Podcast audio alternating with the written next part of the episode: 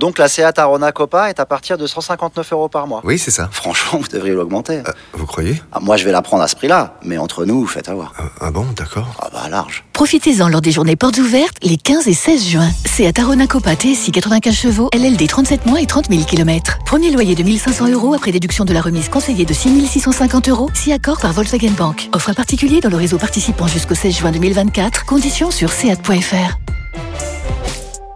Pensez à covoiturer. Vous écoutez RMC. Euh, alors, écoutons Arsène Wenger. Vous avez commencé un petit débat tout à l'heure, euh, Florent Walid, avec, euh, avec Nico. Euh, alors, il détaille, il a présenté le projet aujourd'hui, donc euh, à Doha. Ne me demandez pas pourquoi, mais Doha, c'est le centre du monde du football. hein. Donc euh, voilà, avant c'était éventuellement la Suisse. Avant, c'était Genève. Oui, euh, il- À quel type de paradis Plus montagneux, Voilà, maintenant c'est Doha. moins désertique Pourquoi? Je ne sais pas, Simonet Hazard peut-être. Euh, Ah ouais. Euh, en tout cas, Tu mets, Arsène tu mets Wenger le doigt dessus d'ailleurs. C'est Euh, bien, Gilbert. Arsène Wenger était sur place. Écoutez, il explique quel est l'avantage de son format pour les clubs. Alors je rappelle pour ceux qui, ont, qui arrivent en cours de route, mais les auditeurs de l'after globalement savent, il propose une Coupe du Monde tous les deux ans. Donc par exemple, année euh, euh, paire Coupe du Monde, année impair euh, Euro, année paire Coupe du Monde, année impair Euro, ce qui donnerait en Afrique année impair Cannes, en Amérique du Sud année impair Copa América, voilà. Tous les, tous les ans au mois de juin, compète.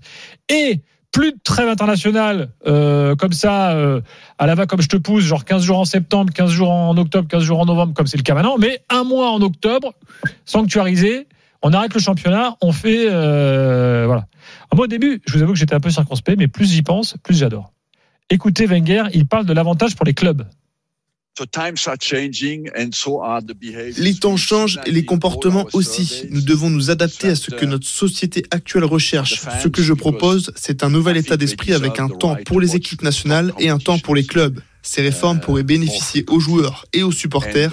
Les supporters ont le droit d'avoir des compétitions internationales de qualité plus régulièrement. Pour les joueurs, ça permet de jouer plus de matchs à enjeu et de briller plus régulièrement dans des compétitions majeures avec moins de déplacements et plus de repos. Ce que l'on veut, c'est un calendrier clair, moderne et cohérent.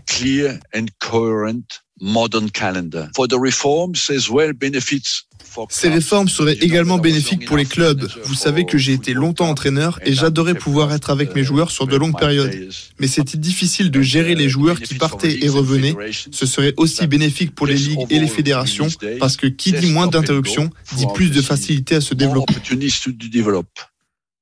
Voilà, l'anglais avec l'alsacien, ça fait tout de suite la différence. Euh, donc, On dirait Cyril Abedbol dans Drive to Survive. Pour ceux qui connaissent. Sur la F1. très bien. Euh, merci pour cette intervention. Netflix. Ouais. Euh, je précise que l'idée, c'est de faire entrer cette euh, réforme en vigueur à partir euh, donc de 2027. Pas pour tout de suite. Voilà, parce que donc tout est planifié jusqu'en 2026 avec le mondial euh, 2026 États-Unis, Canada, Mexique. Je le rappelle pour ceux qui ont oublié que c'était là-bas. 2026. Euh, C'est- un est qu'on étendu. puisse dire là-bas, parce que c'est euh, étendu. Hein. on est quelque part sur Si Terre. C'est une zone un peu, un peu Si tu joues ton, ton premier match du premier tour euh, à Mexico et ton deuxième match Ah, du premier tour à Vancouver, Ça va parce qu'on on on, prendre 20 degrés de, de- on parlait, on parlait de d'écart. 2030, 2030, on parlait de Italie, Arabie Saoudite, donc ça va, c'est Ouais. encore Ouais, on s'en sort bien raisonnable. 2026. Oui, c'est vrai qu'il Ouais, il chaud en Italie. Hein, ouais, Non mais, si tu non, connais. mais la double candidature l'Ita- Je sais Italie, pas si tu Arabie connais, j'avais Saoudite. qu'il fallait l'inventer celle-là. Ouais, ouais, pour, pour, pour rendre heureux encore une fois les Qatars, qui Ouais, avec l'Italie a des, des- toujours des bonnes relations dernièrement. Mm. Euh, donc voilà, l'idée de, de Wenger. Donc il explique que finalement, alors le mois de juillet serait donc le mois un peu sanctuarisé vacances. Voilà. Hein, Ah, pour, c'est bien. euh, les Français ils ont regardé tout de suite où étaient les vacances. Les congés, en juillet, c'est bon. On a les cinq semaines. Donc le c'est bon. 14 juillet, les, les footballeurs seront donc des juilletistes, alors qu'aujourd'hui ils sont des. Ouais, c'est plutôt des, ju- juniciens. footballeurs. Ouais, ils, sont des juinistes. Les problèmes, si tout le monde est en vacances ensemble, il n'y a plus de place à Ibiza. Comment Ah oui, là ça va être le bordel. Vrai qu'il faut Ah, un il faut- roulement, il faut un roulement. Alors attends, Neymar, il va quand à Merano dans cette histoire? Euh, Début juillet. Donc Wenger explique qu'en fait euh, tout ça va, va plutôt ménager les joueurs que l'inverse. Alors que la, la première réaction c'est de dire ouais mais les joueurs ils vont jouer tout le temps et tout. Lui il explique que non. Il dit non non en fait ça va plutôt les ménager que l'inverse. Moi, je suis d'accord dans l'idée, mais avec tout le respect que j'ai pour euh, Arsène Wenger, je pense qu'il se trompe dans le timing. On en a parlé un petit peu avec euh, avec Florent. Moi, j'avais cette idée de déjà, je suis pas d'accord avec euh, euh, cette compétition, euh, cette Coupe du Monde tous les deux ans. Euh, on en parlera après, mais ça en découle de, de mon raisonnement, c'est que pour moi, on devrait mettre une grosse euh, euh, période de qualification à la fin de la saison, ce qui permettrait de ne pas avoir de rassemblement toute l'année, ce qui permettrait d'avoir un calendrier allégé, d'un calendrier raccourci et de terminer la saison un petit peu plus tôt. Et derrière, pour les sélectionneurs, de, je le disais tout à l'heure, euh, de ramener 25-26 joueurs et de faire ces six matchs sur un mois. Et derrière, après en juillet, il y a un mois de vacances, euh, et, et, et je pense clairement qu'on peut articuler un calendrier euh, de cette manière-là. De mettre en octobre, après, donc on, donc on démarre en août, on fait août jusqu'à octobre le championnat. Le championnat s'arrête pendant un mois. Je trouve ça quand même un peu un peu bizarre. Euh, moi, je préfère en fin de saison pour avoir euh, des joueurs beaucoup plus frais parce qu'ils vont avoir beaucoup plus de jours de, de repos. Les joueurs qui sont pas internationaux, euh, euh, Gilbert, Hmm. bah vont en vacances. Parce qu'il y a des joueurs dans les clubs euh, en Ligue 1, euh, en Première Ligue, qui sont pas. Donc toi, tu leur Ah, files deux mois de vacances, toi. Bah non, mais après ils, Ouais, avancent, ils avancent Après- leur pré- ils avancent leur préparation comme, Au- au- comme tu- aujourd'hui. Tu penses au calendrier quand même européen. Je pense que s'il pense octobre, il y a une harmonisation des calendriers aussi. Oui, mais c'est quand même bizarre quand même en termes de timing. c'est- plus le Front populaire, là. Non. c'est- on est- Non, mais- là, on est évidemment, Simone, tu fais comment pendant un mois Pendant un mois en octobre, hein. t'arrêtes le football européen et tu reprends, tu reprends en novembre.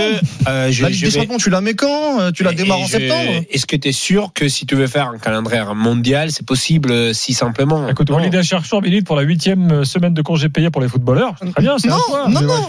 Je dis juste que pour moi, l'emplacement la le prime, c'est bon déjà. Moi, pour moi, l'emplacement le plus cohérent, c'est en fin de saison, avec un mois. Et Pour en les- plus, moi, je pense que les sélections, ça va les, ça va les enrichir pour ce qui va se passer l'année d'après. Tu vas te qualifier avec un groupe de 26.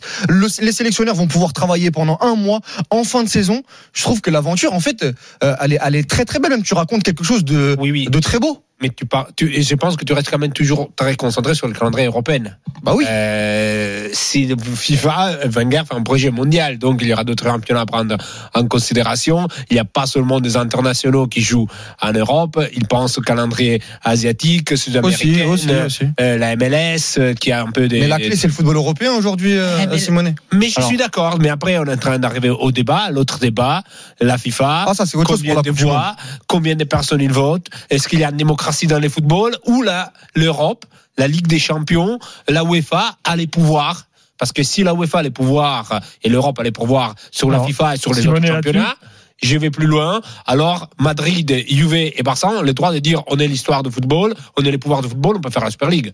Le- le- Il y a un des problèmes qu'on Oui. a dans ces multiples réformes euh, initiées par la FIFA notamment, qui est un problème euh, qui est lié à l'organisation internationale qui s'appelle la FIFA qui est, euh, je rappelle, il y a plus de fédérations à la FIFA que de nations euh, signataires de la Convention des Nations Unies. Donc il y a plus de Il y a fé- 202 fédés. voilà, il y a une quinzaine, à peu près une quinzaine de fédérations en plus. Euh, donc on est dans une organisation qui en, en 50 ans a, plus, a plus que triplé en termes de en termes d'effectifs. Donc ça veut dire que les les fédérations historiques que sont la fédération sud-américaine euh, et la fédération européenne ont été diluées par de nouvelles de nouvelles fédérations qui ont pris qui ont pris du, du poids, euh, de nouveaux de nouveaux marchés qui se sont ouverts aussi pour le football. Et euh, les dirigeants maintenant sans doute un peu aveuglés par les opportunités que, peut, que peuvent euh, générer ce type d'ouverture de marché, sont un peu obligés aussi de prendre, de prendre, euh, de prendre la mesure de cette, de cette, euh, de ce bouleversement euh, géopolitique, si je puis dire. Hmm. Euh, et donc, il faut bien comprendre que nous, on a toujours un point de vue. Et c'est vrai que ce qui est un peu pénible, en fait, qu'à chaque fois qu'il y a une, qu'il y a une, et moi, j'aime pas ça. À chaque fois qu'il y a une réforme dans le football, on a toujours tendance à être contre. On est toujours assez conservateur. En L'Europe Europe, et l'Amérique du Sud disent qu'ils sont contre, là. hein. voilà, je, je dis pas que je suis d'accord avec le projet, je dis simplement que le réflexe est immédiatement d'être contre en considérant que l'Europe et l'Amérique du Sud étaient vraiment encore le centre névralgique du football mondial. Je crois qu'en 2027, L'Afrique le- est pour. voilà, l'Afrique est pour. euh, oui, évidemment que l'Afrique est pour. Euh, et le, je crois que le centre névralgique du football mondial est en train de se déplacer et qu'on est en train de, de, de se rendre compte que petit à petit, les fédérations européennes, un peu à l'image de ce qui se passe dans les, dans les grandes organisations internationales, euh, où l'Europe est noyée sous, entre le géant chinois et le géant américain, on est en train de se rendre compte que l'Europe euh, et, à, et à sa suite le, le continent sud-américain est en train d'être noyé par l'ensemble des sollicitations et des possibilités qu'ouvrent les nouveaux marchés. Et ça, il faut en prendre, il faut en prendre la mesure et en tenir compte dans les réformes. Et quand, et quand, quand Wenger, oui, et je, termine, je te laisse après Flo. Euh, quand, quand Wenger parle de démocratiser, quand il parle d'ouvrir, je suis d'accord que ça sonne un peu faux. On se dit oui, mais il fait ça pour l'argent, etc.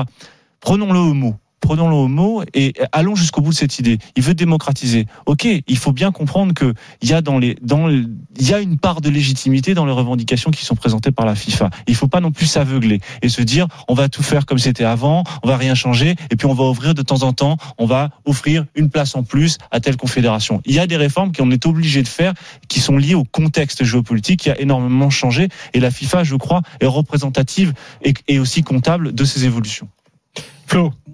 C'est marrant parce que notre débat euh, l'autre jour gauche-droite, conservateur, réformiste, je, je suis assez, euh, d'accord parce que euh, moi, je serais plutôt conservateur, mais sur les règles, pas forcément sur des, des histoires comme ça de calendrier. Oui, sur, les, justement. sur les règles, j'ai beaucoup plus de mal, même parfois peut-être Oui, euh, à tort. avec toi. Mais en revanche, euh, là où, enfin, je serais d'accord avec toi, c'est qu'il faut réfléchir, comme l'a dit Gilbert.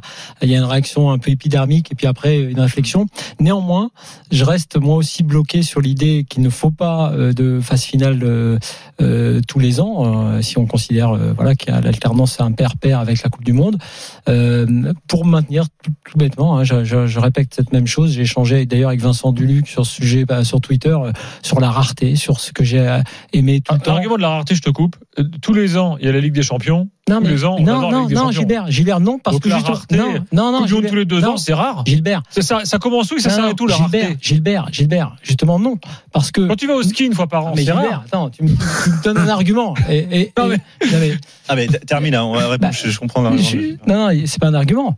C'est, je te parle de, de l'histoire du foot. La Coupe d'Europe avait lieu depuis 56, elle a lieu tous les ans.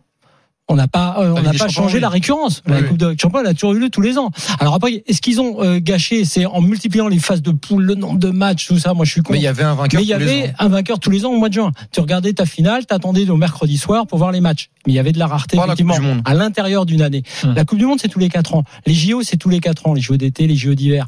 Donc cette rareté là, je pense qu'elle fait quand même le sel de toute compétition, de toute sélection, et qu'il faut la garder. En revanche, là où effectivement dans la réflexion il y a quelque chose euh, sur lequel il faut évoluer, à la fois politiquement, mais presque plus. Je reviens toujours moi aux joueurs, aux blessures, au physique.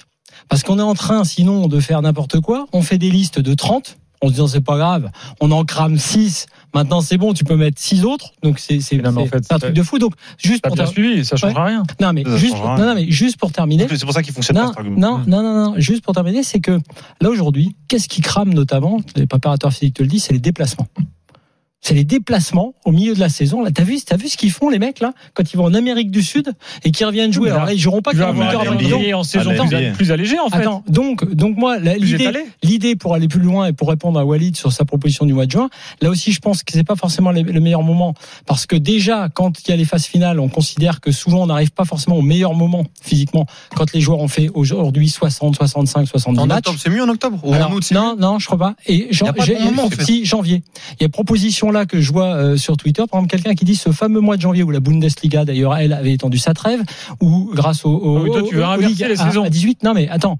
Et, et donc je pense que je ne sais pas quand trouver cette fenêtre. Je pense qu'effectivement septembre-octobre c'est pas le mieux, ça te coupe l'élan de la prépa physique euh, la, et les championnats Et tu mets où la reprise de la Ligue des Champions, etc. Ça, c'est, ça, c'est un autre, un Ouais, autre mais c'est pas sujet, mais, problème de la mais- FIFA, non, non, exactement. Parce que mais, la Ligue des Champions, mais, c'est un mais là où je retiens l'idée. Wenger, Eh, mais le C'est problème, sur- c'est la guerre entre les deux. L'idée, non, juste, c'est, qu'il faut garder effectivement cette fenêtre sur les qualifs. Euh, une fenêtre, par contre, ça me semble être la bonne idée. C'est-à-dire que le fameux tournoi que les gens veulent, et ils ont Mhm. raison pour ça. Il a raison, Wenger, en disant, on veut de l'intérêt. Là, je suis d'accord. Bah oui. On veut de l'intérêt sur les matchs, alors que là, on se fait chier quand on regarde les qualifs. Quand tu me disais à France, avant France-Finlande, ah bah, tu vois, on est, on est périlleux. Je te disais, mais non, parce qu'on va battre la Finlande et puis les autres, ils font match nul, on est déjà qualifié. Donc même, même nos petits débats, on, joue à se faire peur, peur sur la ville, tu vois, pour reprendre la, la une de l'équipe qui est un hommage à Bébel. Non, il n'y a pas peur sur la ville. On va se qualifier, ok. Et comme on va se qualifier, on ne peut pas avoir le débat sur le jeu, et donc ça sert à rien. Donc effectivement, il faut, il faut cette réforme sur les qualifs, mais pas sur la phase finale. Simonette a la parole dans quelques instants, juste après une petite pause, et on accueillera Tariq au 32-16, et ensuite on euh, reparlera euh, du statut euh, nouveau de supporter du Paris Saint-Germain. Et oui, là aussi, ça fait débat dans l'after. À tout de suite. L'after foot, 20h minuit sur RMC.